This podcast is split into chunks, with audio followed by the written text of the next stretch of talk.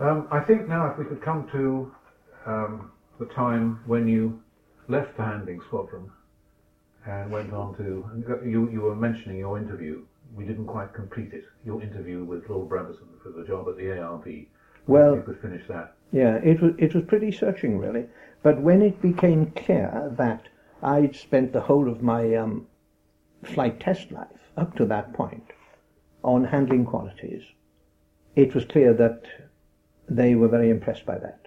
And a few days later, um, I was offered the appointment, which I took, and that was in August 1949.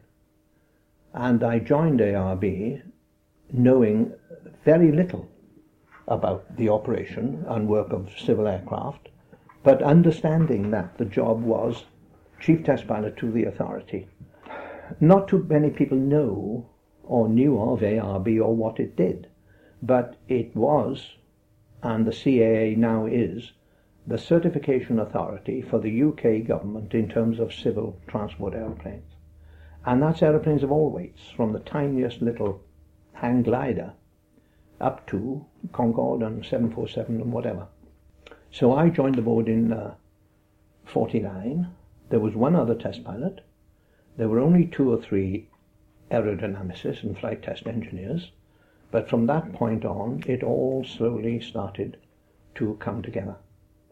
And if one goes back to 1949, the aeroplanes then flying were the last of the piston engine aeroplanes, which was the Ambassador and the Hermes 4, and the first of the prop jets, which was the Viscount, primarily, followed soon after by the Apollo. But of course, the, the Apollo didn't develop, and it was uh, the Viscount which uh, got all the mm, work done, and later the Britannia. So from that point onwards, Jeff Howitt and I flew every single major prototype that required UK certification. They were nearly all British built in those days, but after a while, French aeroplanes came in, Italian aeroplanes came in, and of course, um, eventually American aeroplanes. So that was uh, that was the task initially, and this work went on. In my case, for 30 years. And in that time, the simplest thing is to say that I flew everything there was to fly, except at the end, when the work got very demanding. Although I flew the DC 10 and the Lockheed 1011, I didn't do the bulk of the work. I delegated that to other people. And even now, the only aeroplanes I haven't flown are the Airbus series and the 757 and the 767. Can you um, pick out some of these aircraft, perhaps starting with the with the ambassador, and um, detail a few of your impressions of them. Well, most of them made their way through certification without too much sweat. The ambassador flew very well. It had all sorts of good qualities. It had immaculate stone qualities. It was stable apart from two small problems early in its life. When George Miles was chief designer, it did exhibit two things which I didn't like. The ailerons overbalanced in a side slip, which of course is simply not acceptable because it makes the aeroplane laterally unstable, and the elevator overbalanced at high incidence on the way to the stall. All the usual arguments developed. Did it really matter? And my response was always the same. I didn't write the airworthiness requirements. They were written by industry, of which George Miles was a member, and they were there to be observed because they dictated minimum standards. So they had to fix the ailerons, which they did reasonably quickly. But when it came to the elevator, it was a bit of a bigger problem. I remember George Miles coming up to see Hardingham, took us all out to lunch, big pressure on Hardingham to keep Davis quiet and certificate the aircraft. Well, of course, it wasn't on. You cannot have aeroplanes with self-stalling tendencies. And just to complete my defense for my case, I even read the military requirements, AP 970, of that period, which would be 1950 or 1951, and they forbade self-stalling aeroplanes. So I was able to go back to the boss and George Miles and say that it simply was not on. And that if my boss wanted to certificate the aeroplane, he could do it himself, but without my blessing. And of course, he, he, he couldn't possibly do that.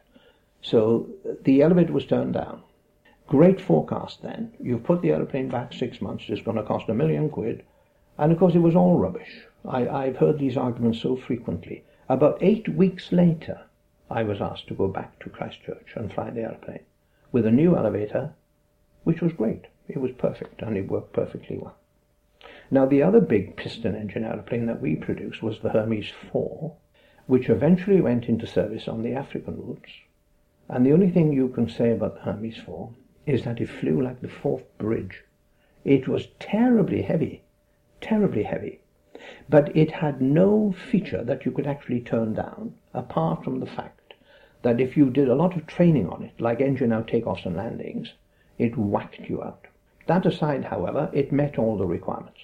But it was designed for four Centaurus, but the drag of the airframe was rather high, and the aeroplane never got off, got onto the step, as it were. It used to cruise with the tail down a bit, and, and the fuel consumption and the air miles per gallon were all sad facts. It never did as much as it should.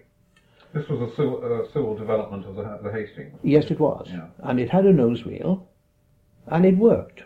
But when I say it was heavy, even the nose wheel steering loads to taxi around a perimeter track nearly killed your left arm when you were steering it. You had to put all your strength in it to get it going around the corner. But they were hydraulically assisted, weren't they? Yes, they were, but there wasn't enough puff in the hydraulics. The, the simplest way to go around a corner was to give it a dab of brake. That would start it going round, and then you could follow it with a nose wheel. Whereas the idea of a nose wheel is to lead with a nose wheel, not follow. I remember one lovely day at Boscombe Down, we went down to do all the engine out work, engine out takeoffs, engine out go rounds, engine out landings. And after three circuits, I was physically exhausted. And I said to Hazel, Look, I can't do any more. I got to have a rest. He said, That's okay. He said, I'm amazed you did three. He said, I can usually only do two. And Hazel was a big, Big chap. fella, yeah. Yeah. So we parked the aeroplane, got out, lay on the grass for an hour, and then when I was refreshed, we got back in and we finished the program. But what was this uh, uh, heaviness in the controls due to? I mean, were the cables badly run or what? No, it was simply that the primary flying controls were not sufficiently aerodynamically balanced. Because if you take the balance too far, you can get overbalance. And old Handley Page was a terribly conservative chap. And although he was no longer chief designer, he kept a very close eye on when, what went on. And the aileron loads on the Hermes 4 were enormous. You had to take a deep breath, get onto the wheel and go pow. The elevator loads, particularly for landing, ah, gosh, you, you can't imagine. You had to pull 70 or 80 pounds to flare for a landing. And the rudder loads, they were right up to the airworthiness limit, which is 180 pounds. And of course, in an engine out condition, you had to hold those loads for quite some time. It was exhausting. But What you, about, you had trimmers though, you had rudder trim and things like Yes, that. you, yes, but it wouldn't take it all out. Not not that size of load. And of course they were a bit low geared. If you wound a lot of trim on to help yourself in an engine out landing, either you or the co-pilot had to wind it off again in a rush for the landing when you were down on the ground. Now you see, you can beef about heavy control loads on an aeroplane, but if they are within the requirements, you have to buy them. If you then say, well, it's, it still isn't much of an aeroplane, to some degree it doesn't matter because airline pilots with a bunch of passengers on board don't do engine out circuits and landing. The worst they will suffer is one engine failure on, on any given flight. And then if they can trim it out and come down gently and land and put it away, that's okay. But that was the fact of those aeroplanes. You didn't have anything to do with the Tudor, presumably, that was before your time. No, before my time, yes. Mm. So that was the Hermes. What was the next one? I feel like saying, you name it, that was it. The Viscount? The Viscount, we flew the prototype, which was a little 630. There were only three fuselages made. One was a test specimen, one was the prototype, the other went to Boulton Paul as a test fuselage for the, the then Tay engine and electric link signalling, which maybe we'll come to later. But the Viscount 630 was a sweet little aircraft. It was very small, nothing like the production airplanes. The production airplane was the 700. It flew well. It had one big problem, which was the stall. Now, in common with all propeller aeroplanes of that period, the stall was very asymmetric. As you came up, the machine would tend to roll. If you acted very quickly, you could keep it more or less straight, and then it would pitch down. But if you did a power on stall, you had to work with the speed of light to keep it under control. And uh, the machine would roll a long way. Now, the requirements were reasonably accommodating for an aeroplane of that type. And the angle of roll should not exceed 60 degrees in a power on stall. Well, if you worked hard and fast, you could contain it within that. But every now and again, you got a bad stall and it rolled a lot further. And some years later, on production testing, one of my pilots actually spun a Viscount on a power on stall. The gear was down, the flaps were down, he was doing a power on turning flight stall, and the machine didn't muck about, it just spun. It did about six turns, which you know you're not supposed to do in a big civil aeroplane with engines stuck out on the wing. But he, they corrected it, they got it going straight, but in a moment it spun the other way, which is what happens if you hang on to the spin recovery action half a second too long, it'll go round the other way. So, and it went round, it did another two or three turns the other way. Now, in the meantime, they put, they had the wit to pull the flaps up to save them breaking off. But the gear was still down, but that's okay. Gears are quite strong, really. And when they finally recovered, about 2,000 feet above the water out at Herne, because they'd gone in at about 15,000 feet, they just flew it gently back and put it on the ground, made a flapless landing. And when they looked at it, the fin had actually started to fail. And if it had done one more turn, the fin would have come off. But you see, I had exactly the same experience on the Britannia 100. When I was doing the Brit down at Filton, Bill Pegg did some flying with me, but he was uncomfortable in the right seat. It wasn't his scene. He hated being mucked about by some other pilot. So Walter Gibb did some work with me, but he didn't like it uh, either. So in the end, they gave me one of their junior pilots, a bloke called Godfrey Auty, the guy who eventually flew that 188, the 188. Well, Godfrey was quite happy to sit there. He, he was fairly junior in those days. He just sat there and put the gear up and down and the flaps up and down and that sort of thing. And we were doing the stalling program on the Brit at about 14,000 feet.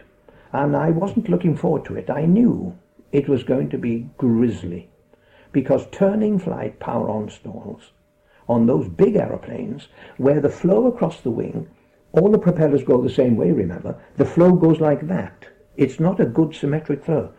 And some of the straight stalls were a bit ugly. And when we came to the turning flight stalls, I was a bit nervous.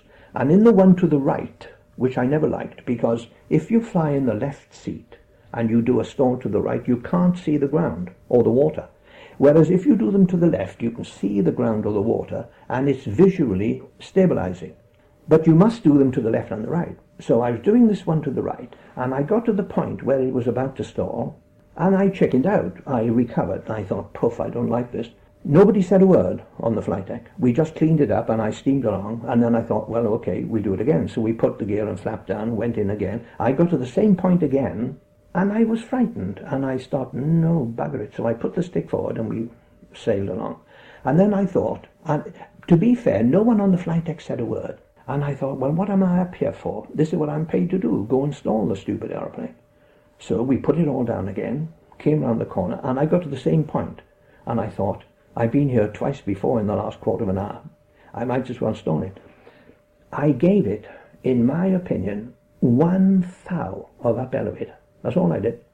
Uh, you see, and at this point, I had nearly full left rudder anyway to keep the turn going, a good bit of wheel on, and then I gave it one thou of up elevator and the machine immediately, I can show you with my hand, it turned right over, like that, right round, the nose falling, and it settled into a spin. And this was a Brit, which was a big error. Are you saying you inverted it? Oh yes, it went right, it did a flick roll, and while doing an inverted spin. No, it settled up into an erect spin. See, if you watch now, there was the aeroplane. Hmm. It rolled like that. The nose went down, Yeah. and it finished up in a, in a classic spin. Hmm. And I could remember saying, "Christ, it's spinning." Nothing, and there it was. It was doing. It was about forty-five degrees now, nose down, and going round, dead steady, once per second, or maybe once every two seconds. I saw the engineer's great hairy arm come up and close the throttles, which helped a bit. And I said to Godfrey, pull the flaps up. So he selected the flaps up. And then I said to myself, spin, recovery action, opposite rudder, stick forward. I applied opposite rudder, stick forward. And it stopped spinning in half a turn. But it left me very steeply nose down. And I was now down, we went in at 14,000. I was now probably at about 10 or 9. But because I was so steep nose down, I could see every wave on the Bristol Channel you know, so clearly you couldn't believe it. So, but the machine was now in a steep dive. It had finished spinning. It was in a steep dive. I started to pull the stick back, and I could see that I would make the recovery. There was no question. We weren't going to hit the water. We would come round the corner nicely. So instead of pulling an awful lot of G and, and maybe putting a lot of stress on it, we just pulled gently and we came round the corner. And we actually came out at about 3,000 feet, having gone in at 14. And this isn't a fighter I'm talking about. This is a bloody great civil transport aeroplane. And again, there was silence on the flight deck. So I said, look, we better go back and get the aeroplane checked. Leave the gear down, leave the flaps up. And then I had a flight test engineer called Roy Burdett. And he lit a cigarette. I smoked in those days. He lit a cigarette for me. And as he handed it over, he said, now how about a loop as an encore? And when I got back, we landed the aeroplane, and Russell and Bill Stratton came up. And Russell said, I hear you've had a problem. I said, Yes, we have. I said, We spun the aeroplane. And I was pretty cross. You see, it, the machine could have folded, the fin could have come off anything. And Russell said, Well, what are you upset about? He said, You recovered, didn't you? And I said, Listen, Russ, that's not fair. I said, What did you find when you stole the aeroplane? And he said, ah, now, he said, we got a problem there. He said, I'll get Walter Gibb to talk to you. So I pushed off and had lunch and thing. I came back and Gibb came up and he said, I got a big apology to make to you. I said, what's that? He said, we have, we've never done any power on stalls. And I said, well, for goodness sake, I said, you guys are supposed to explore your aeroplane completely tell me that you think it's the world's best aeroplane, and then I'm supposed to come and do a few checks to either to agree or disagree with you. And he said, well, all that, he said, got left out of the program. And he said, the best thing you can do is push off and come back in a couple of weeks when, we, when we've done it all again. So somebody did it. I never knew who did the program. I expect it was Gibb. And they came back, and then I came back, and Russell said, look, it's like all these big aeroplanes. He said, you've got to be jolly quick. When it stalls, you've got to apply opposite on a full wheel, stick hard forward. And he said, you'll just save it. He said, you had bad luck. He said, you must have been like one-tenth of a second slow in doing what you should have done. I said, great, now you tell me. Anyway, we went up. And of course, a month later, I was back up in the same point, doing it all again. And the, I was watching the horizon like a hawk. And the moment it stalled, and you talk about the speed at which you react as a test pilot, it's counted in portions of tenths of a second, you know. I had full left rudder, full wheel, stick forward, and I held it at about 60 degrees of bank and recovered. And then, of course, I had to do several more. It's no good doing one and saying that's good enough, chaps. So I had to do a lot more. Uh, But that was the truth of it. If you acted with the speed of light, you could show compliance. But, I mean, could it have gone into service with that problem? I mean, did you have to... Oh, yes, it could have indeed. Yeah. Yeah. Because they lost one Britannia, didn't they? Didn't Bill Pe- Pegg have to set it down on the, on the swamps? Ah, they, they lost two. They lost two. Bill Pegg was flying RX, I remember the registration, and he had KLM on board. And they were doing a demonstration. Half, and they were up over the Welsh mountains. Halfway through this flight, one of the engineers came up and he said, we've got a problem on number four. The oil temperature's going up. So Bill said, we'll shut it down. So they shut it down and feathered the prop. Because remember, on that funny aeroplane, you could run the engine with the prop feathered or unfeathered. Or you could run the prop with the engine stopped. They, they were not connected, not mechanically. They were only connected by gases. Um, so they shut it down. Russell was on board. All the KLM knobs were on board. And as they came back to Filton, Bill Pegg didn't want to do an engine out landing. And with all respect to dear old Bill, I believe he was nervous of it. I don't think he'd ever done one.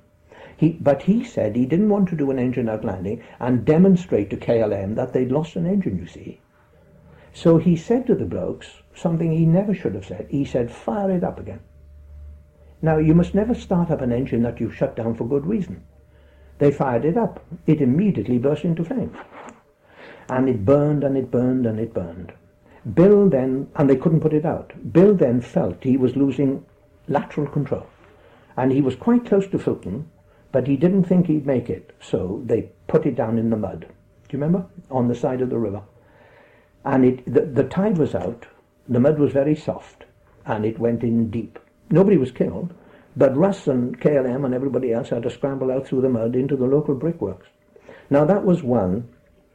The other one was a guy called Hugh Statham was flying another Brit on an autopilot runaway program with the future RAF pilots with him because the RAF were buying the cargo version, the 253.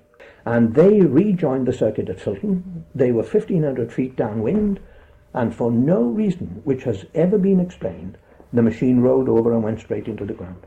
And that prang has never been explained to any degree. It is believed that it was an autopilot roll runaway because it is the simplest explanation that appears to fit the facts. But I doubt that. Would they have been on autopilot at that part They, the they could have been. But you can always ditch an autopilot Yeah. unless you had a coincident failure in the system by which you ditched it, in which case your fertile imagination would then imagine that you could perhaps have an accident like that. Anyway, that was the hmm. Brit. Yeah. You see, uh, Sorry, ca- have you got well, the, the other aeroplane with four big props was the Argosy, which I did a lot of work on, awful lot of work, and yet it never did much. They only sold 10 to BEA and 10 to some American operator. But that had the same thing. That had a wonky stall. And the poor old Argosy, it wasn't much of an airplane anyway. If you make a specific dedicated cargo carrier, it has a big fat fuselage, which is very insensitive over small angles and you could never get the Argosy to fly a steady course.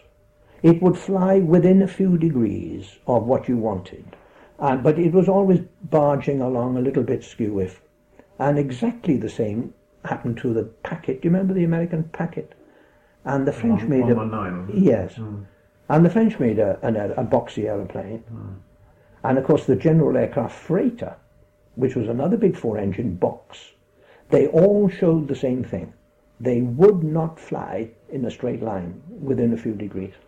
Now, I interrupted you. Going I was me- just going to say, before we leave the Viscount, Jock told me about the problems they had on, on uh, pitch control on the approach, and they had to devise some cunning electronic system with, with um, micro switches and the uh, audios and things. Were, were you involved in that? No. What, the only thing I remember about the Viscount on the approach. Uh, now, there's two things, it so happens. Full flap on the Viscount was 47 degrees, and the stall at 47 degrees, a flap with power on, was dreadful. So they had a little trick on the Viscount that you made an approach at 40 flap, at which the stall was just acceptable.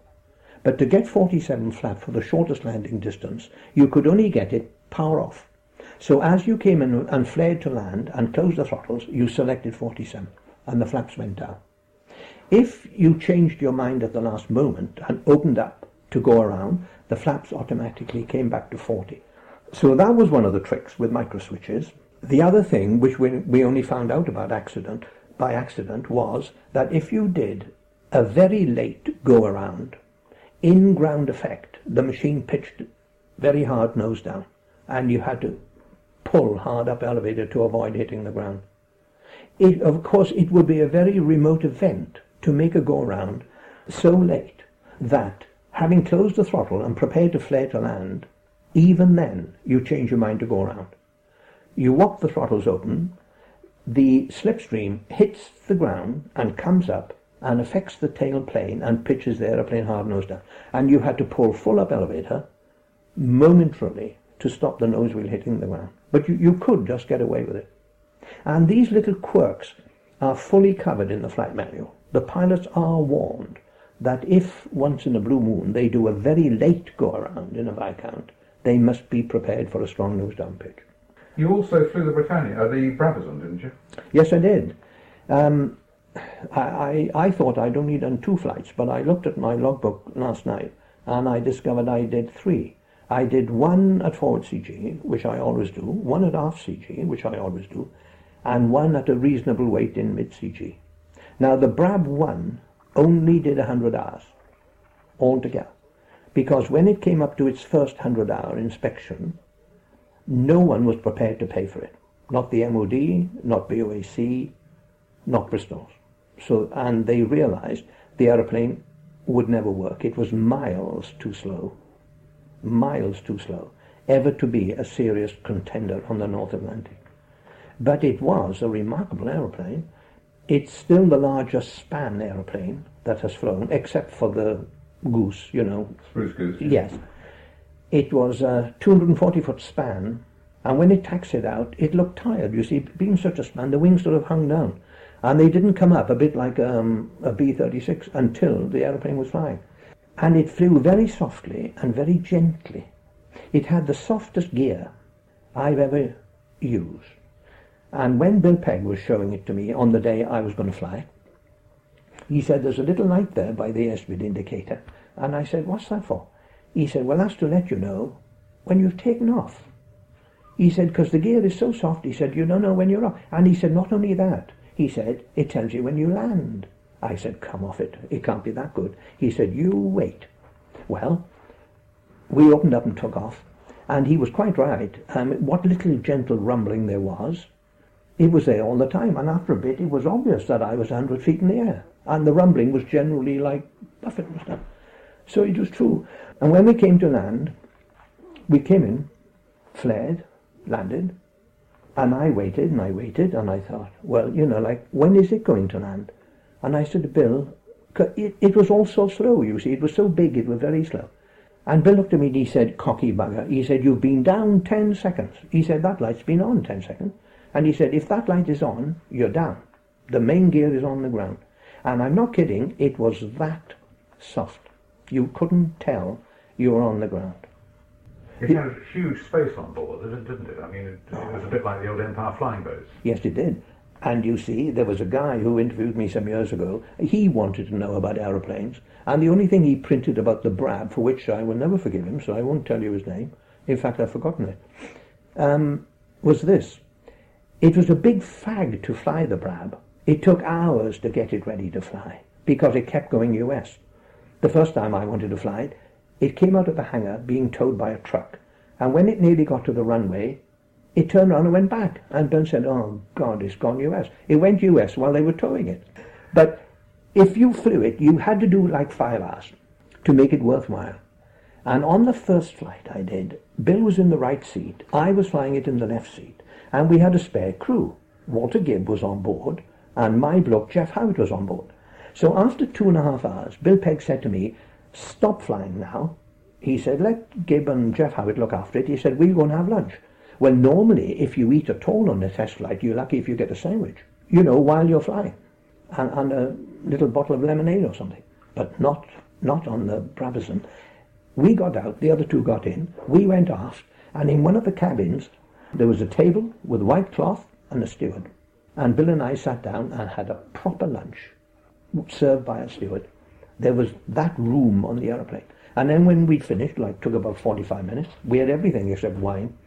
Um, we went back and finished the program. The other, the last point about the, the Brabazon, it did everything slowly and gently and sort of inevitably. When you stalled it, which took hours for it to slow down and pull and pull and pull, eventually the wing would start to drop. And that was the stall. So you applied opposite aileron, little bit of rudder, and pushed.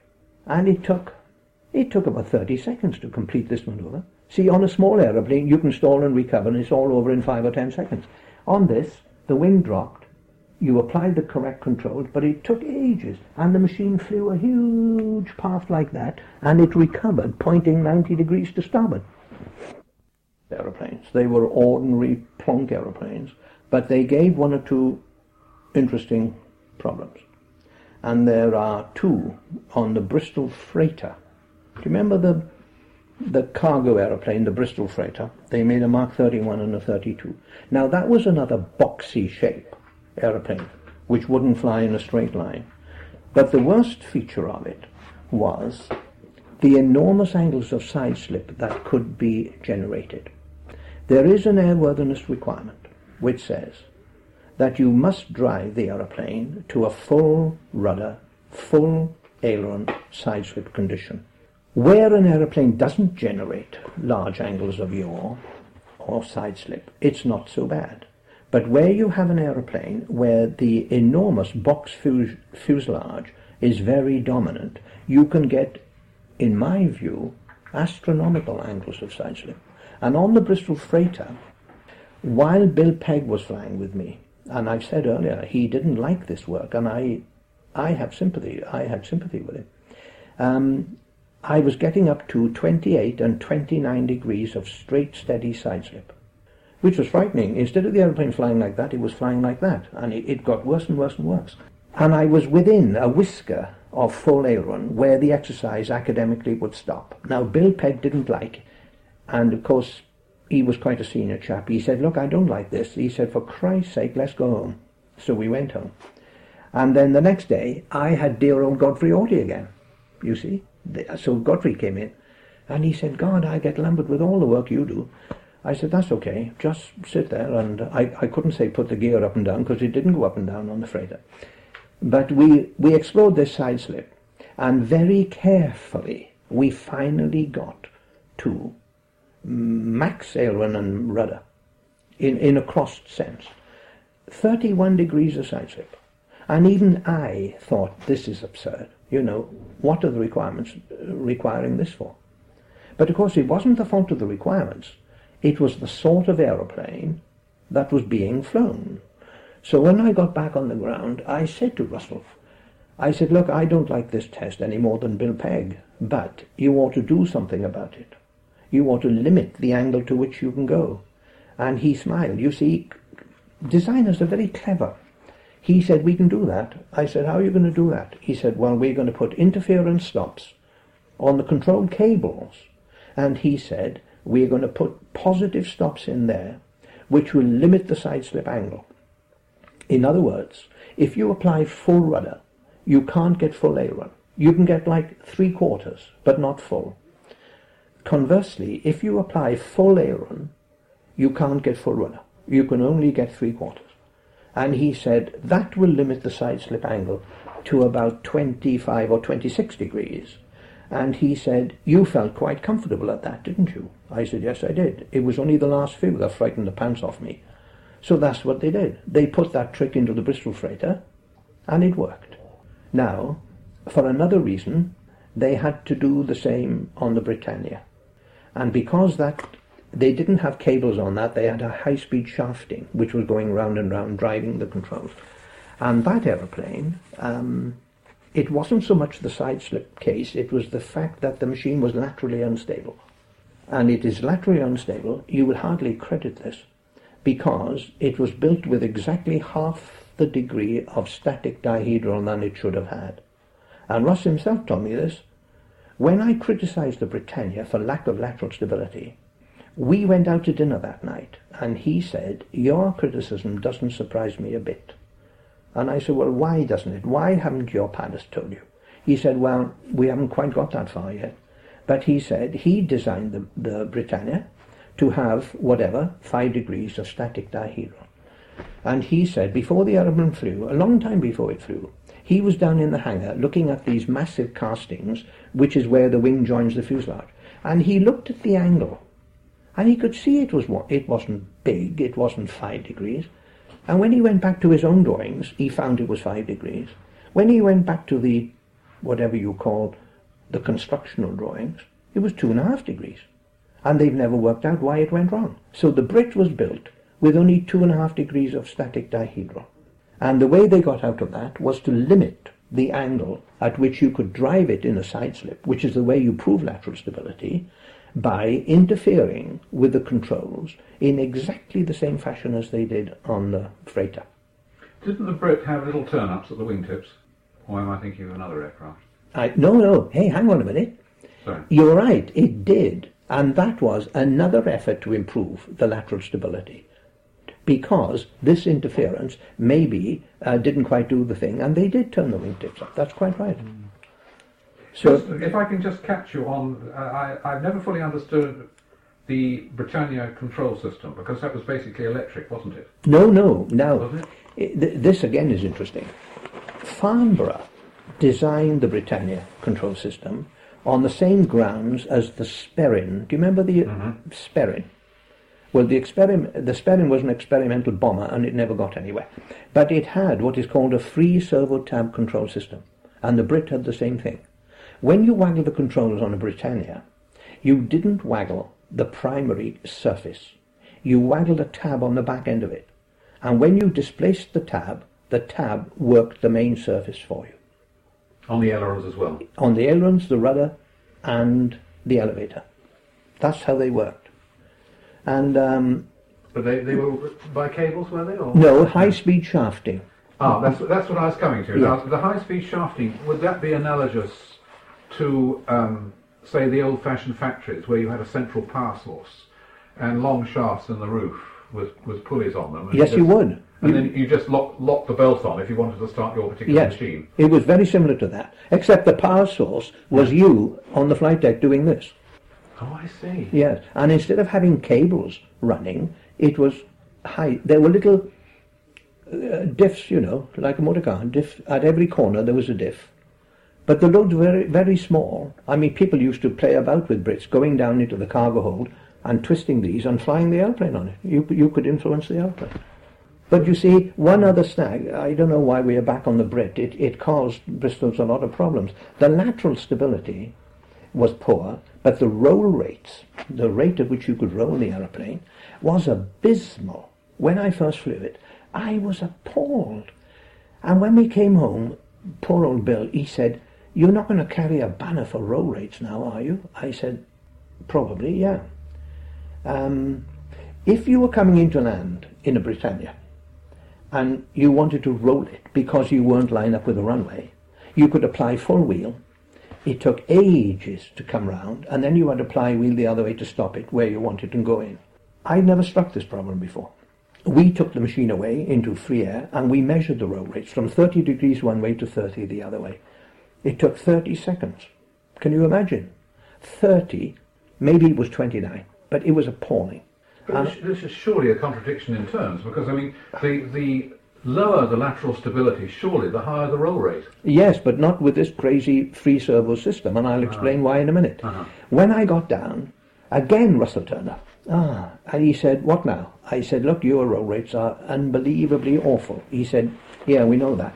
And then he smiled and he said, "But you haven't got any requirements for roll rate, have you?" Now I knew we didn't, you see. And when I got back to London and talked to my boss, old Walter Tye, he said, "Oh dear." He said, "Is it so bad that you are not going to have it?" I said, "Yes, it is. It's it's quite awful." So he said, "Well, what what are we going to do about a requirement?" And I said, "Look, give me a little time, and we will establish the requirement." He said, "What are you going to do?" I said, "I'm going to fly every big aeroplane we've got in the UK and measure the roll rates." So I talked to BOAC. I was good friends with BOAC, and I said, I want half an hour on a Strat, I want half an hour on a Connie, I want half an hour on a Hermes 4 to measure. And of course, Jackie Harrington was the director. He said, Yeah, you can have it. He said, Hop on a training program. So I flew the Strat, the Connie, the Hermes 4. We also flew a lot of small aeroplanes, and we measured the roll rates, and then we plotted them on a piece of graph paper and they all sort of fell about there. They were all sensible. The Brit was out here on its own. It was miles adrift. So we wrote a roll rate requirement, which was a minimum of 10 degrees a second, I think it was. And then we went back to Russell and we said, that's what you're going to meet. And he said, ah, we figured out why it won't roll. And I said, why is that? Now, it's most interesting. It had a free servo tab The wind blew over the tab, you waggled the tab, and the tab waggled the surface. But at low speed, all the ailerons floated up, which, which they will do if they are ordinary free controls. They floated up. And when you got down to about 1.2 VS, just above the stall, the ailerons were fully up. So that if you wanted to roll the aeroplane, now remember this from your early flying, normally the ailerons are in the middle, and when you want to roll, one goes down and one goes up. But in the case of the Brit, the one that should have gone up was already fully up. It, it had floated fully up, which meant that only the one that could go down could go down. So instead of having ailerons on both wings, in effect you only had an aileron on one wing. That's why the roll rate was half that it was designed to be. So Bristol's had to frig that. They had to improve the roll rate. Now, do you know, this is where my memory lets me down. Oh, I know what they did. They put weak down springs on the aileron tabs. They didn't affect the normal flying of the aeroplane because they were weak. But when you got to low speed, they stopped the ailerons floating up. So when you got down to very low speed, both the ailerons were in the middle of their travel, so that when you asked for a roll rate, one went down and the other could go up, and you got the roll rate back. Now that was a that was a long digression from the Bristol freighter, but Fascinating. yes, isn't it? Yeah. Isn't it? Yeah. You see, people used to say to me, and it happened a lot more in recent times, don't criticize this because we can't fix it. And if you insist, it's going to cost a fortune and take a year. In the end, I never believed them, and I never allowed that to influence me. If something was wrong, it was wrong. And regardless of the cost and the time, it had to be fixed. And given time, it was fixed. Always. No one was ever defeated. I remember at a lecture, I'm leaping ahead now, but I remember at a lecture I gave to one of Freddie Laker's mobs. He was president of the SLAET, and I gave a lecture to his flight engineers, Society of what? License? licensed aircraft engineers and technologists. And I gave a lecture to them on the flying qualities of aeroplanes. And at the end of it, incidentally, it was that which caused me to write that book later. And at the end of it, Freddie, with his usual directness, he got up and he said, I want to ask you a question. I said, go on then. He said, why do the Americans build better aeroplanes than we do? Now that's a good question. And I said, I know the answer to that. He said, well tell us. He said, because nobody else seems to know. I said, well I can give you one, one reason. Ah, and was it so true? When you build an aeroplane, your own pilots fly it. And they tell you whether it's good, bad or indifferent. They might even tell you you've got a bloody great snag on it. You might get other pilots in. In our case, civil pilots like us, ARB, or if it's a military aeroplane, you get Boscombe or Farnborough. And, and they usually agree with the company pilots. They say, oh, you've got a terrible problem. The same thing happens in the States. You can have big problems on aeroplanes in the States. But the difference is this. It's the attitude of the chief designer. In America, a chief designer listens to his pilots. And if they say, holy smoke, you've got a snag, you'll never get away with that, you've got to fix it. They will fix it. Doesn't matter what it costs or the delay, they fix it there and then. They work like mad and they put a new, I mean, in principle, they would put a new wing on. They would do anything to fix it. They fly the aeroplane again three or four months later and it's great. In the UK, the chief designer says, oh, I've got a big problem. And he goes on saying, oh, I got a big problem. And the aeroplane flies, they get on with other work, but that problem is there. And then when you say to him, well, what are you going to do about it? He says, oh, I don't know. And then about eight months later, nobody's done anything. And if you get hold of these guys, they are hoping that the problem will quietly go away. But it doesn't go away. And then given time, somebody who really matters, like a customer pilot or a certification pilot comes along and they shut up shop on it and they say, look, you cannot have that aeroplane certificated as it is, you've got to do it. And then the threats start. Then they start getting hold of your boss and saying, ah, oh, God, if you go on like this, you're going to put the program back 12 months, it's going to cost 10 million quid. Well, of course, these days they would say it'll cost 100 million. And there's a lot of pressure then to start bending the requirements and accepting the aeroplane. But that's the big difference. And that's why the Americans produce better aeroplanes miles quicker. You see, some of the differences in certification times you couldn't believe. The Ambassador in its day, the prototypes flew for seven years before it was certificated. I mean, it appeared at the Farnborough Air Show ad nauseum. Every year, dear old George flying it. It went on and on and on forever. The Trident 1, which isn't ancient history, I mean, that's a 1960 aeroplane, they had a 12 months hiatus because of storm problems. The Americans would never have tolerated a 12 months hang up in the middle of a program. When Boeing were going to do the 747, one of the guys said to me, We've got a program for this aeroplane, four aircraft, 1,300 hours, 12 months. When I went back later, Ed Wallace it was, he came to me, beaming all over his face. He said, Do you remember that forecast? I said, Yeah. He said, Well, look at this. Four aeroplanes, 12 months, 1,301 hours. All done. C of A for the whole damn issue. Our aeroplanes spend years staggering through certification. Of course, you see, it doesn't apply anymore because we don't make any more aeroplanes. The only production aeroplanes we have now are Jetstream 125, Avro 748. Poof. They're trying to get rid of them too. Oh, God, that's a heap. I know. But we were always slow. But the biggest point was the refusal of the British chief designer to listen to his pilots, believe he had a snag, and damn well fix it. That was the Because problem. I can think of a number of British designers who were, were brilliant but very idiosyncratic. Yes. They'd come up with brilliant original ideas, but Yeah. the actual engineering of them, right through to the practical outcome, Yeah. i.e. a safe aeroplane in the sky, was a much more difficult passage. Yeah. And you see, I don't want to preempt what we might talk about on uh, Comet 1, but, but uh, Bishop was a frightfully autocratic man. And it was his boast when the Trident 1 was finally certificated, and there was a big problem in it, which we'll come to.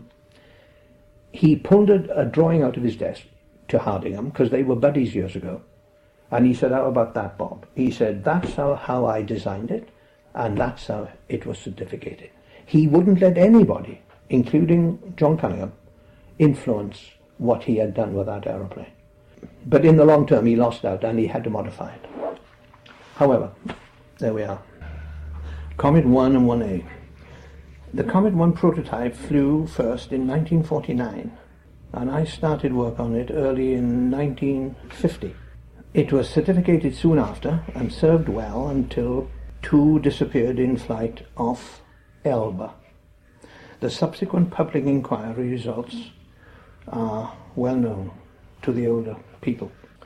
The aeroplane was totally ignored by the Americans, who still believe that the jet age started in 1959 with their 707, coincident incidentally with the Comet 4.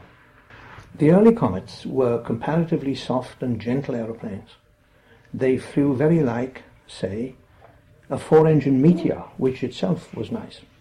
The machine, however, was significant in terms of flying qualities for two things its spring feel elevator and its ground stall.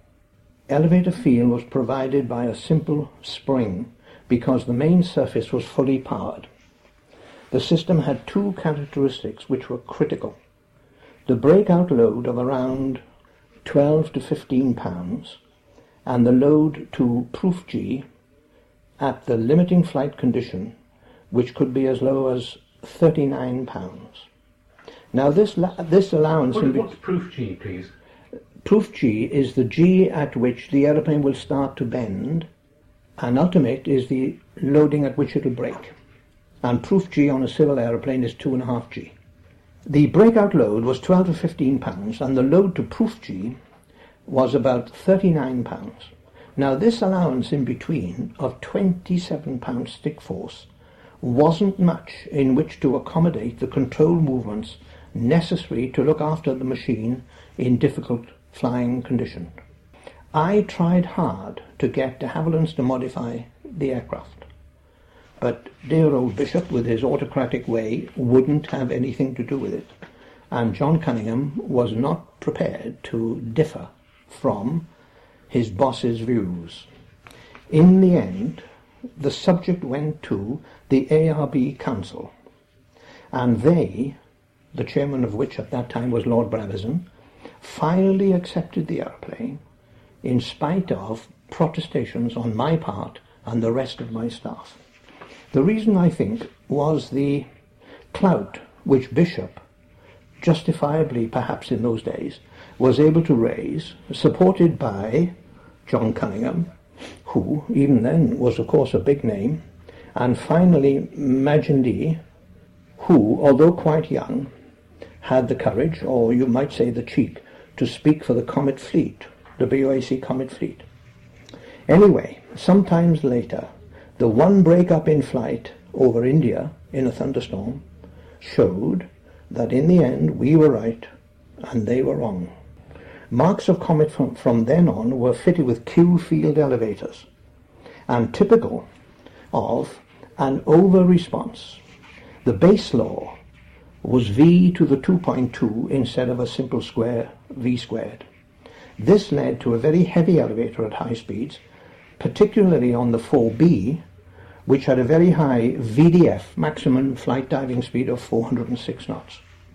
But then Hatfield declared, quote, that no pilot was going to pull the wings off another comet, unquote.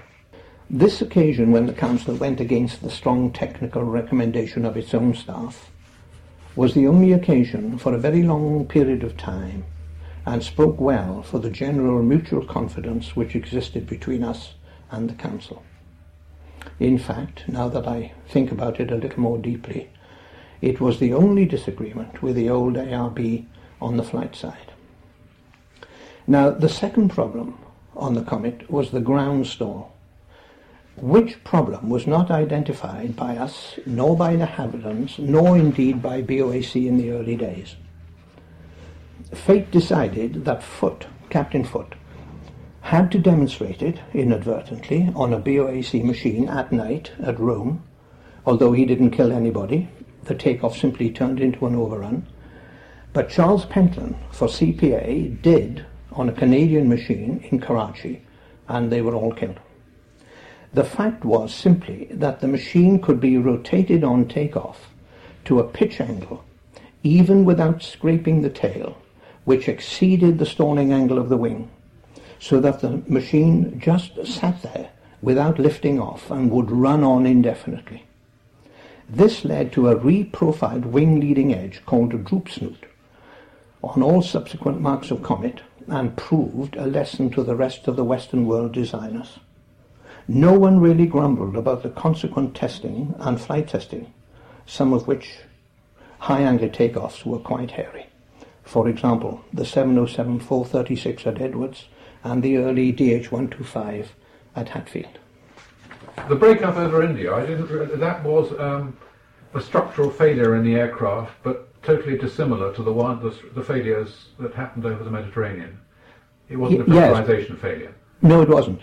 The two in the Med yeah. were bursts of the pressure cabin at the ADF cutout windows, where the radius of the cutout was too sharp, and the cracks all originated in those corners. The loss was in, of the other aeroplane was in a thunderstorm over Karachi, where the machine broke up in flight. It had been overstressed in flight. And it is my view. It hit a violent wind shear. Yes, mm. and the pilot overcorrected the aeroplane, mm. put much too much G on it. He obviously went past ultimate and broke. The wings came off. Your um, explanation of the, the ground stalling um, was this strange condition whereby you could um, exceed, if you like, the maximum angle of attack without scraping the tail. Was the wing mounted with quite a substantial angle of, angle of attack in relation to the fore and aft line of the aircraft? No, it wasn't. It hadn't got an inbuilt angle of attack. No, no. But I can tell you why it happened. When the Second World War finished, most of the British designers were invited to Germany to look at the very end of the German research programs on aerodynamics, which included, amongst other things, V1s and V2s. Bishop went over with several of the other chief designers.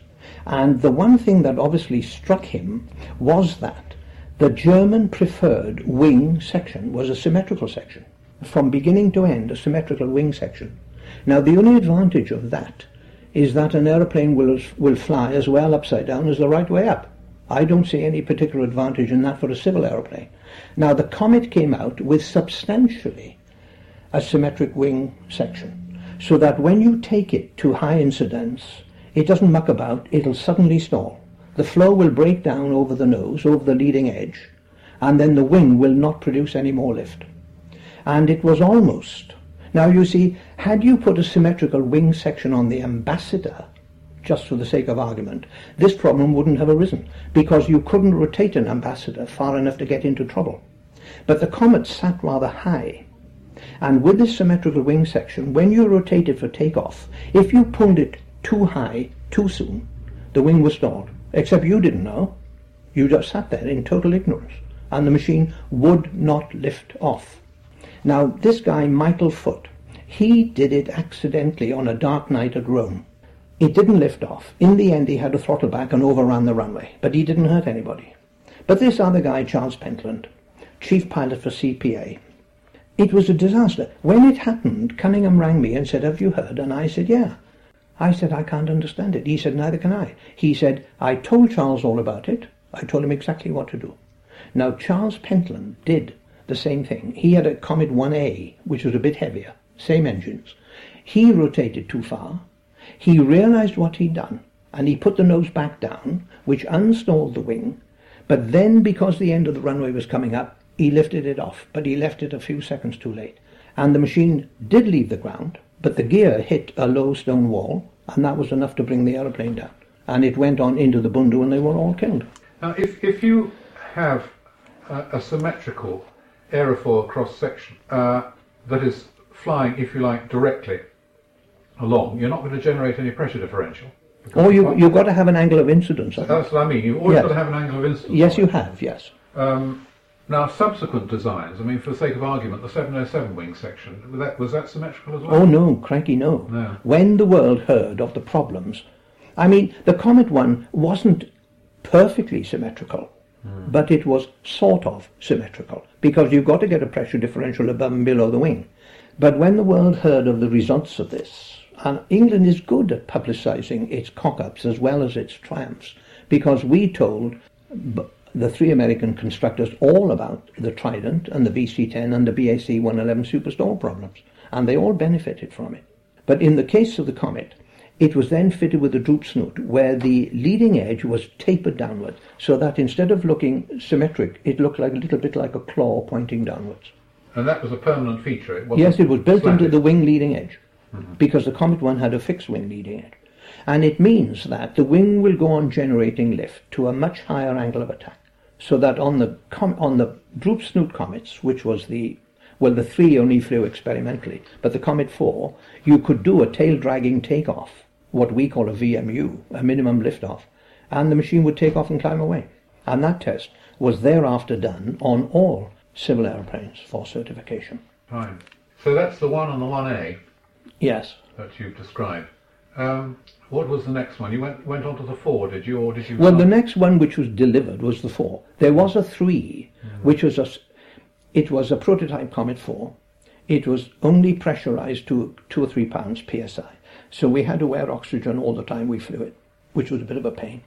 But then the Comet 4 came out, and it had all the goodies. It had reverse thrust. It was a bigger aeroplane. It wasn't faster. It was... The Comet 4 actually was quite slow. It had a, a limiting airspeed of 300 knots and a VDF of about 350. I mean, if one looks at it now, it was a quite slow aeroplane. But it had a very high altitude capability all the comets were very happy flying up at 40 and 42,000 feet, 45,000 feet. They flew well up there, whereas these modern high-performance aeroplanes don't ever get up there. What was the wing loading of a Comet 4? Well, it must have been, I don't know the number, but it must have been very low. Below 100 pounds a square foot? I wouldn't know. But it was obviously low, a bit like a Canberra. Mm. See, any aeroplane with a big, with a whacking great wing is, is as happy as hell at high altitude. They flew beautifully up there. Even the Comet 1. The Comet 1 was small. It weighed 105,000 pounds, and the engines were four times three and a half thousand pounds thrust. Which is poof, it's nothing Less really. a single engine. No. Came later. I know. When you think that we now have one engine's producing sixty-five thousand pounds of thrust, like a thumping great. Um, what's the big Rolls-Royce engine? Well, it's the Trent, isn't it? Yes, no, but the one that's flying now, even well, it's, it's the RB211. the RB211. That's right. Uh, 524 or yes, something, isn't that's right. That's right. Um, They're up to about sixty thousand pounds of thrust. and then the big American GE90, isn't it? Yeah. That's coming in an even higher Yeah. thrust rating. Well, the new Trent that you, you mentioned, hmm. that's going to start life at about eighty-five. Yeah. and they are hoping it'll eventually make, can you believe it, a hundred thousand pounds thrust. Hmm. Okay, so that now just to finish off, the Comet Four came out. It was entirely predictable. It didn't have a ground stall. Bishop had to give in and fit Q-Feel to the aeroplane, and Cunningham had the decency to admit that the aeroplane was vastly improved, and it worked well. It had good stalls, it had good everything, and it served well for a long time. There was a 4 for BOAC, there was a 4B which was produced for BEA, which had a much higher limiting airspeed, something like 350 knots, with a VDF of 406, and then there was a 4C. I've forgotten who bought the 4C, but eventually the RAF inherited the 4C, and they flew it for years. Mexicans bought it among others. Oh yes, that's right. But they had very high power to, power to weight ratios, didn't they? They did, yes, they did. They had a lot of steam and a lot of performance for their day. Because a friend of mine who flew for Kuwait Airways, um, um, he was on a pilgrimage charter, and they were, of course, loaded very heavily. Yeah, And they were flying out of Jeddah, climbing out, and Yeah. he had a bird strike in one engine. oh, And he said it hardly f- affected the performance at all. no, Admittedly, they had a low fuel load, but uh, yeah, uh, because of the power of the engine. yes. Of course, the other good thing about the Comets, the engines were set well inboard. They had no what we call VMC problems, uh, very like a VC-10. On the VC-10, the engines were well inboard, in spite of the fact they were right aft, and you could cut an engine on takeoff, and it didn't make a ha'porth of difference. Instead of having a VMCG like on a 707, which would be around 120 knots, there wasn't a VMCG on a VC-10 for a one-engine out case. You could keep the, en- the aeroplane straight all the way from 10 knots upward. Mm-hmm. And even in the two-out case, where Vickers had to declare a two-engine out VMCG, academically they said, well, how about 100 knots? And it worked. You could cut two engines on one side at 100 knots and it would go straight off the ground. Now, the Comet was very similar to that. The only thing about the Comet, which I sort of didn't like in the end, was that it inherited the original flight deck layout, which was, after all, designed in about 47, 48. And it was still flying in the late 1960s. And the flight deck of the Comet looked like the stokehold of a trawler. You know, there were pipes all over the place, and half the time you expected to see steam coming out of them. And there were great big gauges and levers all over the place. Oh, it wasn't styled in any way. And the poor old flight engineer had an uncomfortable time. He didn't even have a table to lean on, you see. He had to hold his charts on his knees while he fiddled with all these levers. They So carried it- a navigator as well, didn't they? It had a navigator, yes. Yeah. When when you were looking into the problem of the ground stall on the one A and the one, Yeah. um, where did you carry out your tests? You must have needed a very long runway. Well, it was done eventually at Stansted, the ones we did. Stansted's quite a long runway. This was years ago, of course, but it was a long United States Air Force base, wasn't it, Stansted, during the war? That's right. And um, I've forgotten now the length of it, but it was plenty long enough to do VMUs even on things like VC-10s. And you re- reproduced the ground stall quite easily. Oh no, we no one ever reproduced it. I mean, um, de Havilland's did some work with tufts on it, and you could see that if you rotated the machine to high incidence on the ground at 90, 100, 110 knots, the wing was stalled. All the tufts were all all to hell, blowing all yeah. over the shop. Yeah. Any any other any problems on the Comet Four otherwise? No, no, it was a perfectly ordinary aeroplane and did well. There was a crash of a 4B at Ankara. That to a- was um, due to a stall, I believe, wasn't it? No, well, it was in the end, but it wasn't really a stall. BEA fitted the Smiths flight system on their airplane, which had a pitch director, which the pilots used to follow on takeoff. Now, that was a night takeoff, a pitch black night takeoff. And if my memory serves well enough. It was that this pitch director was stuck very high up, and the more the pilot pursued it, the more it went up, and he pulled the aeroplane right up in, to an absurd angle. And because it was night, and I assume he, because he didn't have the wit to check with a standby artificial horizon, of which there is always one, he got the machine much too high. Or check the airspeed. Well, yes, he must have been losing airspeed like mad too. But anyway, he took the machine right up and it stalled and went in. Fundamentally, it's like all accidents. There is no single cause, or rarely is there a single cause for an accident. It's a combination of circumstances with a crew member, with all respect to this guy and many others, not checking sufficiently and compounding the loss. You wanted to say a few words about Douglas Bader there. Oh, yes, at some time, Douglas Bader rang me up and asked me to go and do a test flight for him on the F 27 at Schiphol. He said what he called the Shell Air Force was going to buy it. So I said, yes, I'd love to. So he and I went over in one of his aeroplanes, which I've forgotten what it was. Apprentice or something, didn't he have? Fun? Didn't he have apprentice or something he used to fly about in? Mm, I can't remember that now. sized aircraft, anyway. Yes. Yeah. But anyway, we went to Schiphol, met Fokkers, did this long flight on the F-27. He got a bit bored with it, actually, after, after a bit, like, because we were up about three hours, you see, and I was doing a proper job. And he got a bit impatient at the end. He kept saying, well, like, that's enough, you know, and whatever. I said, well, just hang on a minute, I just want to finish. So uh, we, we did it. But at the end of that day, and having heard so much about Bader, never having met him, he intrigued me. And there were three things which I distinctly remember. In spite of it being like the 1950s, he said, quote, he didn't like runways, he much preferred grass. Well, that was typical of the man, wasn't it? The other thing is, and I feel a bit shy about saying this, but he swore like a trooper all the time. And this gave me a, a sort of a strange comfort because I always did, I regret to say, and I felt guilty about it.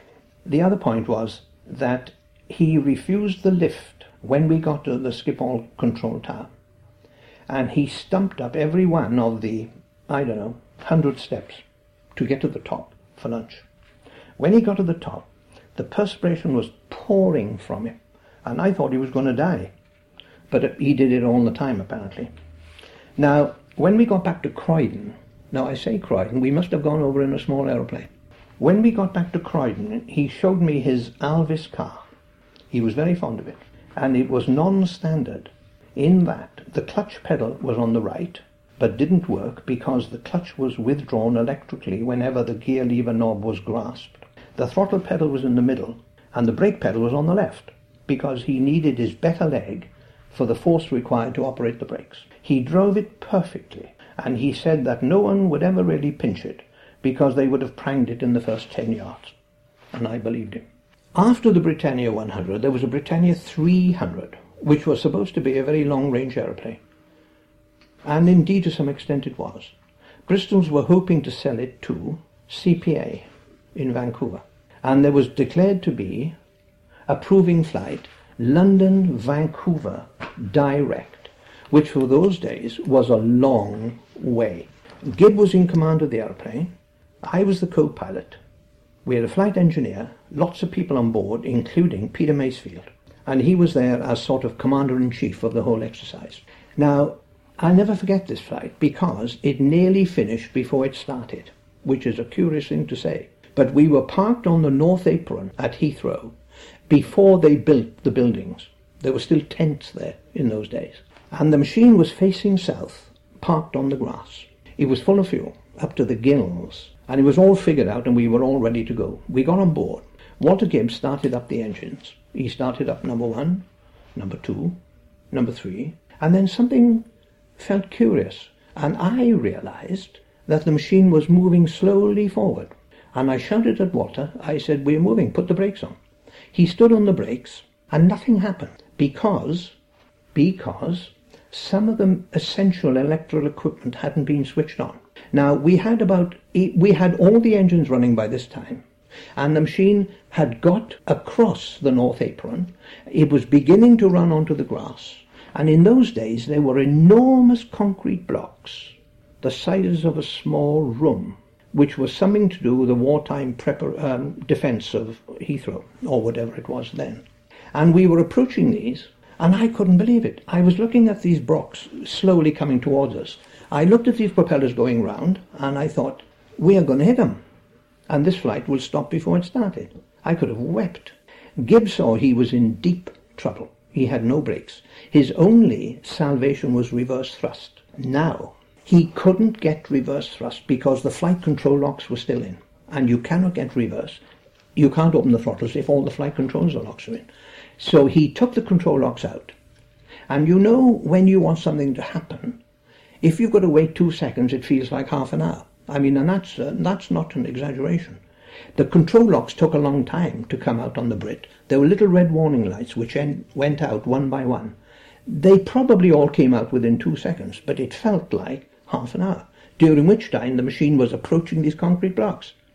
Eventually the locks came out. He was then able to apply full reverse thrust, and he whacked it up, and the machine slowed down. And I was looking at number four prop.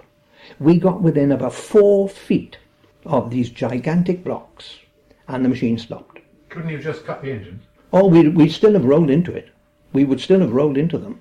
And you see, the the Brit had uh, the props. I think I mentioned were not connected to the engine. They just spun. Um, anyway, he stopped it with on my side about four feet between number four prop and this thumping great lump of concrete. And then he held it on, and we backed away slowly. And then when it was back on the concrete, he they uh, he shut down, and the people put the chocks there. It was close. We then backed the aeroplane. The, it was pushed back by a tug, and Gibbs said, "I want it refueled." And uh, Masefield said, "Oh, come on, you know, you've only used a bit." And Gibbs said, "No fear." He said, "We used, we must have used, you know, several hundred gallons." He said, "I want it." So they filled it up again, very wisely. It showed later, and then we finally taxed it out, and we took off. We took the whole length of what was then 28 right to get off, and we flew to Vancouver. I did the bulk of the flying because Gibb was busy chatting with people and everything, and we finally got up to 35,000 feet, which was the maximum altitude for a Brit. Were you were you on cruise climb? Yes, we were, and it had to be fl- hand flown the whole time. We finally got up to 35,000 when we were still about two hours short of Vancouver. It's a long way, Vancouver, from London, particularly in those days. I mean, I'm not saying Vancouver's got any closer, but it was a long way. The flight eventually was 14 hours, 25 minutes. And when we were at the very top, within one hour of top of descent, I, being in the right-hand seat, I had all the fuel system there. And all the fuel gauges were on zero. But it was a known trick on the, on the Brit. They showed zero when there was still fuel in the tanks. And I said to the flight engineer, Christ, there can't be much fuel left. And he figured it out and he said, well, we've only got that much. But he said, if we don't muck about, we'll just make it. Gibb did his own sums with a more pessimistic answer. Peter Masefield did the most optimistic answer. He said, oh, Christ, we got plenty of fuel. He said, we can go to Seattle. And Gibbs said, no, we are not going to Seattle. We're going to land at Vancouver. So the moment he was within range, this was at 35,000 feet, he closed the throttles. And we did a long descent. In fact, I don't think he ever opened them again. We came all the way down, nicely judged, to the runway at Vancouver and landed. We taxied in, parked the aeroplane. Big reception. You know, the press and everybody was there. I was more interested in the fuel state. I got out of the aeroplane and I said to the flight engineer, what do you reckon there is left? He said, about 4,000 pounds, which is, you know, sweet Fanny Adams. He went round and dripped the tanks and there was only 2,000. There wasn't enough fuel to do a go around had we had to do it. So we were jammy. We got in just. Wasn't there a cross check on the fuel flow meters? Oh, yes. Everybody ran all their own fuel uh, calculations. I don't think there was any doubt that we would make Vancouver because once you close the throttles and come down, you're not using fuel anymore, not at idle. But it was a good job we didn't listen, listen to uh, Peter Masefield. Otherwise, we would have run out between Vancouver and Seattle. Going right back to the beginning, um, weren't the braking circuits part of the startup checks of the aircraft? The switching on of all the electrics was, was part of, of it, and it wasn't done. It wasn't done. Now, the Boeing 707 really was one of the, the, the world leaders in big uh, transport aeroplanes for its day, produced by uh, the Americans. And the first machine bought by BOAC was one of the big Intercontinental 436s. It was a big, hairy-chested aeroplane, but it was unreasonably demanding to fly. The primary flight controls were fundamentally manual. In spite of its size, it weighed about 336,000 pounds. Although they were supported by powered spoilers for roll and a boosted rudder at larger angles. But the aeroplane was very heavy to fly about all axes and lacked precision over small angles. You couldn't fly it to a degree of heading or a knot of airspeed or a degree of bank. You had to settle for approximately straight and level flight because it was insensitive over small angles. Now, the flight trials at Boeing Field at Seattle went reasonably well in a lot of areas. I mean, the stall qualities, for example, were immaculate.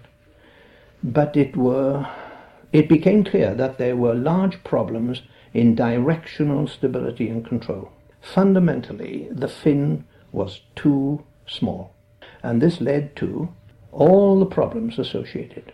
A divergent Dutch roll, a violent roll following engine failure in flight, and high minimum control speeds, all compounded by high foot forces in engine out conditions and extremely high foot forces in two engine out conditions. Again, all made worse by, just listen to some of this, the unachievably low minimum control speeds on takeoff and go around. I was appalled when I finished flying the aeroplane. It didn't take any wit on my part to turn the aircraft down on all these grounds. The unfortunate circumstances were that the machine was already FAA certificated and that the FAA test pilot had not been supported by Washington in his attempt to reject the aeroplane. The machine was literally potentially dangerous in the event of engine failure, particularly at the speeds quoted in the FAA flight manual. Boeing simply couldn't believe that we were turning the aeroplane down. In an attempt to limit the damage to their reputation, and knowing in their hearts that the machine was much too demanding, they promised a fix within 12 months if we would accept the aeroplane temporarily. Having been caught before by promises not kept, and truly fearful of an airline pilot failing to control the machine in the event of engine failure on takeoff, I said no fear, and I came home. There was, of course, an awful fuss. BOAC were furious, though BALPA and the airline pilots in general were all with me. My chairman at the time, Lord Brabazon, who I heard later from his wife, quote, loved a fight, unquote, stuck with me, and together we persuaded the then permanent secretary of the ministry to refuse the machine certification. Some months later, I was recalled to Seattle to fly the improved model. The improvements were a much larger fin, an additional ventral fin, and a powered rudder from zero angle. Now, these physical improvements, coupled with realistically achievable VMC speeds, significantly improved the aeroplane and brought it within acceptable limits in all areas of stability and control, directional stability and control. The roll and roll following engine failure in flight were greatly softened. Rudder forces in the engine out cases came down within limits although in the two engine out cases they were still very heavy. Size of relief all round. To their credit, Boeing issued these modifications free to all users. IFALPA later wrote a most appreciative letter to ARB, praising it for its courage in resisting commercial and political pressures and insisting on a proper minimum standard of safety. I was given a copy of that letter, which I quite treasure, though, to be honest, I didn't find anything particularly praiseworthy in simply sticking to a sensible set of rules, giving an airline pilot a reasonable chance of surviving a known, quite probable single failure case. Now that's that's the heart of what the aeroplane was like, the mods that were done, and the way it worked later. But one little thing to explain the feelings of myself and the Boeing pilots on the original program. When I made it clear to Boeing that I was going to do an engine failure on takeoff at their declared VMCG speed, the Boeing chief test pilot of the time, he was actually a Canadian called Brien Wygle, who would be riding in the right hand seat, he looked distinctly uncomfortable. I'm not going to say he went white, but he looked a bit concerned. And on the way out of the aeroplane, he took me aside and he said, Look, Dave, for goodness sake, keep your eye on the bloody aeroplane. I said, Look, don't worry. I said, I know the fix you're in, and I promise you we won't leave the concrete. I said, it might be a bit hairy because you, you are quoting ridiculously low speeds. I said, uh, if I can't hold it, I'll simply throttle back and we'll stay on the concrete. So I said, I'm going to uh, run straight down the middle of the, the center line of the runway, and you cut either number one or number four engine without telling me which. Now they thought I was going a bit too far in saying that because when they did engine cuts, they knew which engine was going to fail and which way the aeroplane was going to swing. Now that's not fair because an airline pilot, when he takes off, he doesn't know which engine is going to fail. So that's what we did, and I said I would also wait sufficiently long after the cut to make sure which way the aeroplane was swinging. You see, I've seen people jump on an aeroplane in an engine out takeoff and get the wrong rudder on, and that makes it a thousand times worse. So, in the event, number four was cut at a ridiculously low speed, something like, say, 110 knots, and it was immediately clear to me that there wasn't a hope in hell of containing the lateral uh, deviation within the confines of the runway width. So I simply throttled back and stayed on the hard surface, although the right main gear was very close to the grass. Now, on the modified aeroplane, at its proper speed, which was something like 128, which was a, an increase of about 15 to 18 knots, the deviation was contained within the airworthiness limit of 50 feet. So that was the story on the, the 436. What you're, what you're saying then is the improved fin and the ventral fin hmm. were effectively enough, effective sufficiently above VMCG to contain any, any deviation on takeoff? Yes. Purely the aer- extra aerodynamic strength of the? Or, or plus the fact that we upped the speeds anyway, because they were quoting speeds which were clearly too low. Mm. But the bigger fin made the aeroplane directionally stable. You know, there are some. the increased speed. Oh, yes. Mm. There's some very similar uh, analogies. If you throw a dart without tail feathers on, it tumbles. But you put some tail feathers on, it goes dead straight. If you put a titchy little tail feather on a dart, it might fly straight, but it might. Not fly. Yes. Well, and it's as simple as that. With a big fin, the aeroplane will go straight. With a small fin, it'll wander all over the place. Now, you see, that's one good reason why the 737 is such a good aeroplane. It's got an enormous fin for its size. For its length, yeah. Yeah. But coupled with the fact, maybe you, you missed it, the original 70, the rudder was manual over the first four degrees each side, and then the rudder boost came in, but it wasn't very strong. And this led to enormous foot forces in the engine out case, 180 pounds, and in the two engine out case it was 220 pounds. It nearly killed me. Beyond physical ability, Yes, it is. It yeah. is. yes. It was as much as I could do to hold it for two minutes. Now, there was one particularly alarming training incident about this time where they took two engines out on one side. Uh, the aircraft rolled and, in fact, flung two engines off its wing, didn't it? And oh, crikey. Now, well, now, now that you mention that, I can tell you one or two things. A lot of the American airlines lost a lot of 7.0s on training due to overconfidence. And the reason was, it is said that Tex Johnston, who only died the other day, oversold the aeroplane he knew it was a demanding aeroplane. He said to the airlines, don't worry about it, anybody can fly it, it's a piece of cake. And amongst other things, he used to do a roll as a demonstration of it. But when he gave it to the airlines, they took liberties with it. And two I remember distinctly. Lufthansa, when they had their first one, it was rolled by a demonstration Boeing pilot. He then, when he had trained them, went off home. They then started to fly the aeroplane, and they rode it. And one guy rode it once, twice, and then lost control of it, and two of the engines came off. Another case was a Dutch roll demonstration out of Seattle with some American company. And the Dutch roll was allowed to go too far, because you know what a Dutch roll is. The machine goes like this. And of course, the angles of yaw, which they build up, are enormous. And the resulting manoeuvres, if you let the Dutch roll get too divergent, can be quite violent. And they, they deliberately let this one go too far. And then the guy who attempted to correct it, corrected it with rudder, which I never agree with, and he got the wrong rudder on. And of course the machine didn't argue, it simply flicked right over. And three of the engines came off. They literally came off the wing, and they were left with one.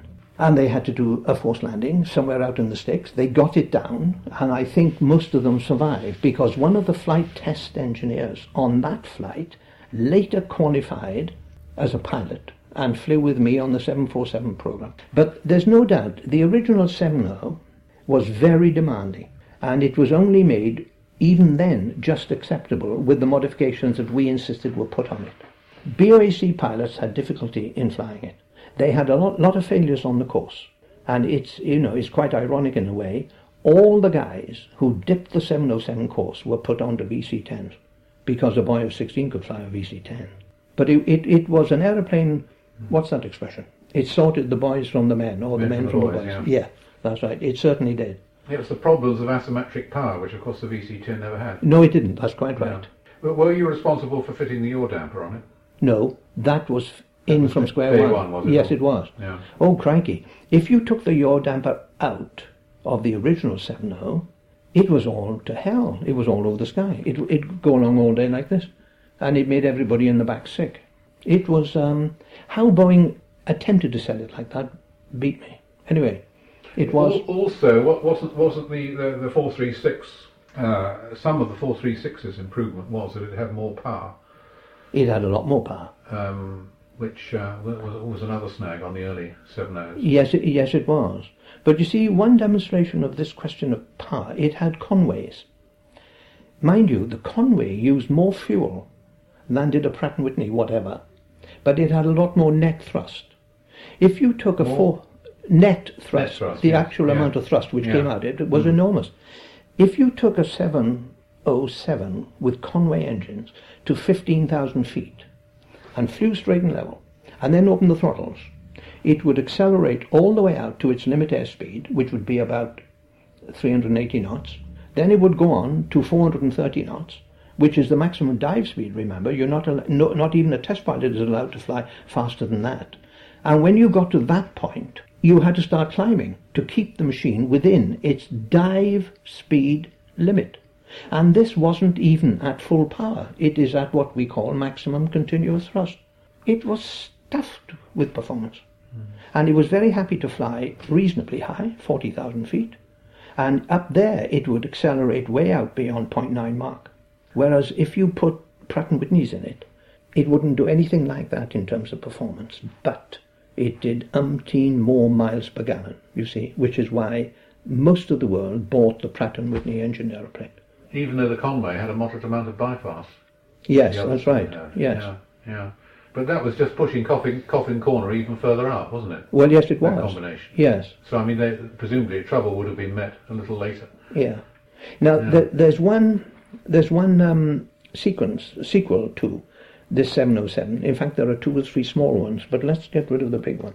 The next 70 was the 336. This was the one where Boeing developed the wing leading edge devices to give more lift, and they carried these wing leading edge devices close into the fuselage. Now, if you do that and you get a lot of lift out of the aeroplane, the machine will pitch up at the stall. As you get close to the stall, instead of the aeroplane remaining stable, so that you've got to keep pulling to come to the stall, it'll start to pitch up. And as it starts to pitch up, you've got to start pushing. Now, this is a complete denial of all the longitudinal stability requirements, the words of which are identical in the British and the American requirements. And again, I came along in all innocence to do the 336. The rest of the aeroplane was conventional. It flew like a bird. It was great. But when we came to the stalls, to my absolute astonishment, it started to pitch up, and I had to push to stop it. Not madly, but 10 or 12 pounds of stick force. And when I got down, I said, Look, you've done it again. You were not supposed to have that quality. And I said, Why does it happen? And they said, Well, it happens because of this uh, increased lift right inboard, you see. And on a swept wing aeroplane, if you produce lift forwards, the machine will pitch up, which is exactly what it did. And I took a deep breath and I said, look, we're in trouble again now. And I said, I'm always the fall guy. You guys build these aeroplanes and you certificate them. You bully the FAA into certificating them. I come along and I turn them down and I'm always in odium in North America. So I got hold of Dick Sliff, who was the FAA test pilot, and I said, look, Dick, you've done it again too. Why the hell did you agree to this? And he said, oh, he said, we cleared it on equivalent level of safety. Now, it's like a dog's hind leg requirement. In all requirements, you'll find a dog's hind leg which says you don't have to meet the exact wording of this requirement if you can show equivalent level of safety in some other fashion. You have to say that, you see, because every now and again something strange happens and you find that a machine is somehow acceptable in spite of the fact it doesn't meet the written word of a particular requirement. So Dick thought he was on good grounds. He said, equivalent level of safety. And I said, well, go on then. He said, what do you mean go on? I said, well, put some meat on it. What, what do you mean by equivalent level of safety? Where is the equivalence in that? And of course he was lost. He had no equivalence. The truth is that the aeroplane pitched up at the stall. Now, the other thing which I couldn't deny is that the subsequent stall was perfectly safe. It pitched straight nose down and it was no sweat. On the other hand, no aeroplane should be allowed to pitch up into the stall. The military requirements, even the military requirements didn't accept that. The FAR written requirement said the aeroplane must be longitudinally stable right up to the stall, and it wasn't. So again, I had to tell Boeing the machine, it was not on, they had to fix it. I came home, big row again, BOAC upset, my boss upset. I had a different boss then. We had Roxbee Cox by this time and it led to a big row. Now, Boeing had a fix, which we'll come to in a second. But before we come to the fix, Boeing chose to send all their top men over. And they came over to the UK. There was a big, big meeting, big row. And in the end, even my own boss deserted me, Hardingham. He said, look, Dave, you can't turn it down if the final stall is satisfactory and safe. I said, yes, I can. Because you are compromising a, a fundamental a level of uh, a principle of stability in the requirements. And he said, well, you'll have to argue with the council. And of course, there were very important and powerful people on the council, from Roxbee Cox downwards. So when it came to this meeting, which I will never forget, the meeting started. Hardingham said, I'll make an introduction.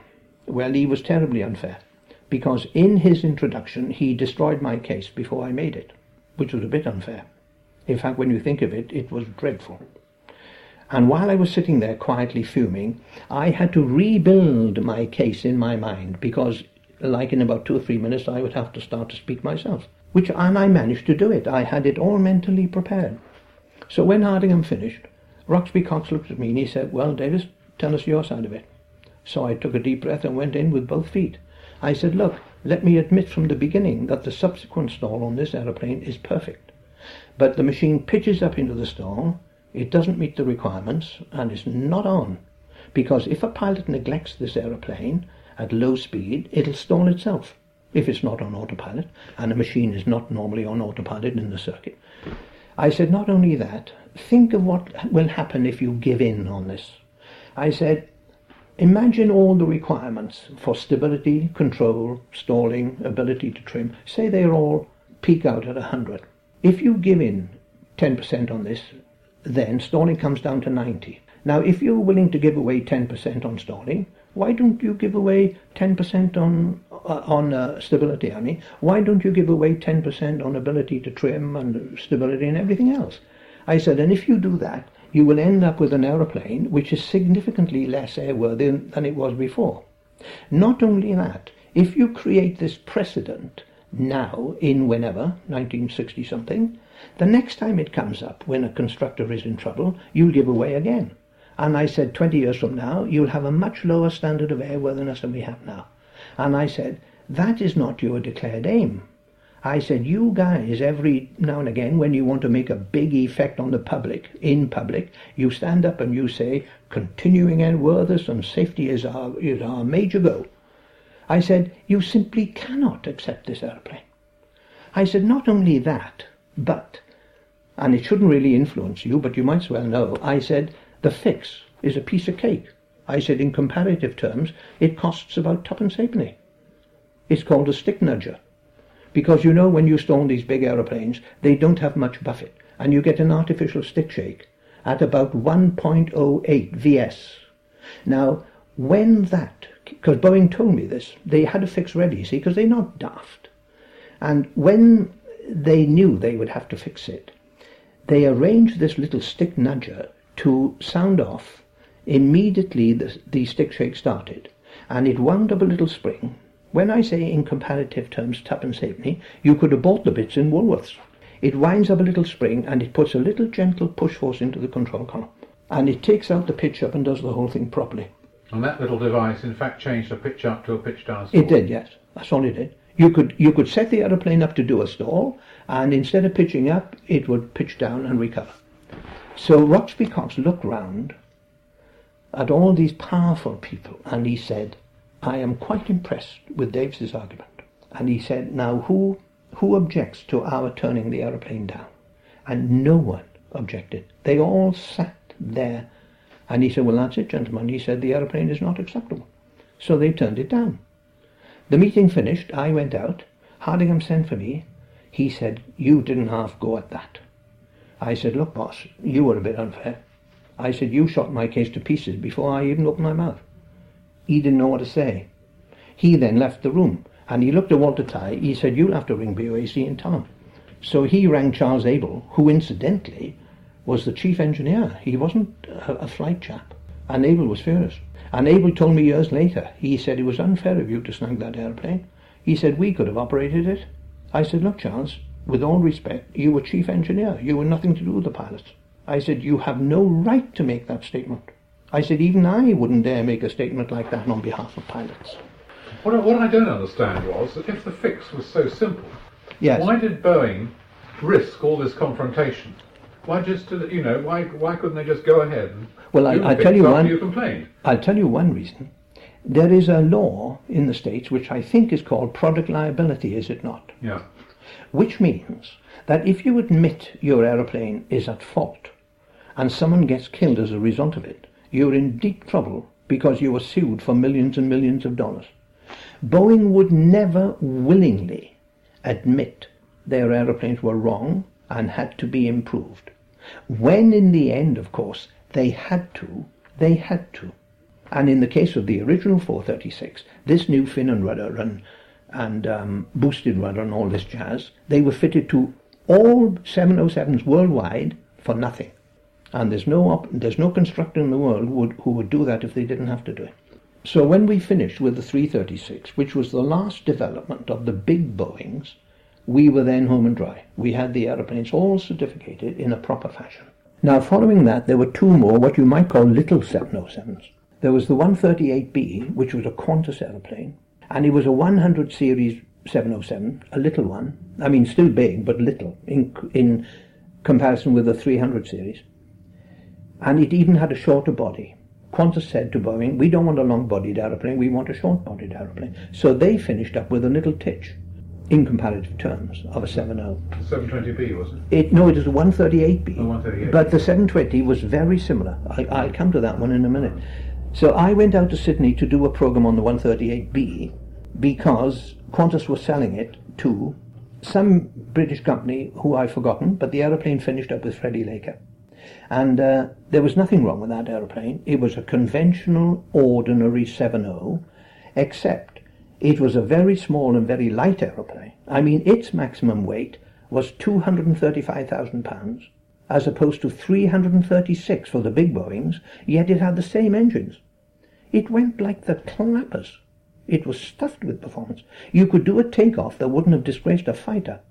Now, for once in my life, and it was only once in test flying, I made a mistake. It didn't hurt too much, but it was it was a it wasn't a good show. I was looking at the very high speed end of the envelope. We'd been up to MDF, which is 95 true Mach number at high mm, altitude, MDF. a maximum flight diving Mach number. Mm-hmm. It's not quite supersonic. It's 0.95, and the aeroplane flew quite well at 9.5 on all these things. And as you come down, if you plot MDF and speed against altitude, you find a limit at about 21,000 feet where the two limits coincide. You're up to your maximum Mach number and you're up to your maximum airspeed, which is about 406 knots or something. Now, because I'd been flying to a maximum Mach limit all the way down this boundary and doing roll rates and things, when I got down to 21,000, I simply forgot that I should now be observing airspeed limit instead of Mach limit. So I stuck with the Mach limit and I came down to about 17,000 feet and I was still flying at 9.5 Mach number. Now, if you figure that out, that's about 440 knots. And suddenly somebody said, "Oh," I said, "What's the matter?" And somebody said, "We haven't got any, uh, we haven't got any more airspeed." They said, "I know what we've done. We've lost the cone because we used to trail a trailing cone, you see, to give us a true static." And then I realised what I'd done, so I quietly throttled back. And but I'm not, I'm not shy. I had a marvellous Boeing test pilot in the right seat. I said, "Can you see the airspeed?" And he said, "Oh Christ!" He said, "How'd you get there?"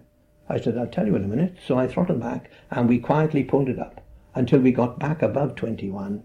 Now that was the boo-boo, you see. I was fixated, the um, psychologist would call it, on Mach number. And I came down sufficiently low to exceed the limit airspeed of the aeroplane. It didn't hurt the aeroplane. I mean, we were doing 40 or 50 knots faster than any Boeing had ever been before. But there's no harm, it would appear, in a simple exceedance of limit airspeed. I mean, the windscreen won't blow in, mm. and you won't tear the wings off. But it's still it's it, a bit of a bad show, and I got a reputation with Boeing then of having set a world speed record, see, on seven O's. What about the Q feel? I mean, didn't that give you a clue when you came? No, it didn't. No, because the machine was in trim. Yeah. It, and of course, with this amount of power, mm. it would have gone another hundred knots faster. God, it was moving. Now, the last 7.0, I, I don't need any of this anymore, mm. was the 720, which was a Northwest airline aeroplane at Minneapolis, St. Paul. Do you remember that film Airport? Mm. Do you remember it? With all that blowing snow. Well, I did a flight program at Minneapolis, St. Paul, which is where that film was made, in exactly similar conditions. Uh, high winds, blowing snow, oh, as cold as hell. Now, the 720 is very similar to a 138B. It flew beautifully. It was a very light and very small 7.0, but stuffed with power the thing that sticks, and now I had Paul Soderlind in the right hand seat. He was a great guy. He was the guy who sorted out. Do you remember all the early jet upset problems where pilots were coming downhill and pulling the wings off and doing all these stupid things? He did a lot of good work in looking after drills for runaway stabilizers, high speed handling, and everything else, all of which is in that book. And I was left on this aeroplane at 1,000 feet doing what we call VMCL, which is the minimum control speed in the landing configuration. Now, you've got to be very light to do this test because you've got to get very slow without stalling. And I was doing a one engine out case, which meant that number four was throttled to idle, and I was using these. But there was so much power in the aeroplane that every time I opened up to make the machine limiting, we were climbing like the clappers. Now, when you climb a jet engine aeroplane, you lose a lot of power because jet engines are virtually unsupercharged. They, they behave just like an unsupercharged piston engine with altitude. You get less and less thrust as you go higher. So the only way I could do it was to throttle back number two and three to keep the aeroplane symmetrical and then use number one only. And in the end, we discovered that I was doing this work at 1,000 feet with number four shut down number two and three at idle, and only one engine left, which I was using to prove the ability to control the aeroplane, which we did. And even then, it was slowly climbing, with the gear down and a bit of flap on. So there we were in a four-engine 707, gear down, a bit of flap, three engines at idle, one engine at full power, and we were climbing up. It was a fantastic demonstration. I mean, it, we didn't intend to do it. It was a byproduct of the test. But it showed simply how much power there was available in these small 7.0s. Now, having said that, that is the, the whole story of the UK certification of the original Boeing, the big one, and the other one which had this pitch up problem, and then the two little ones. I did a lot of work on 7.0s.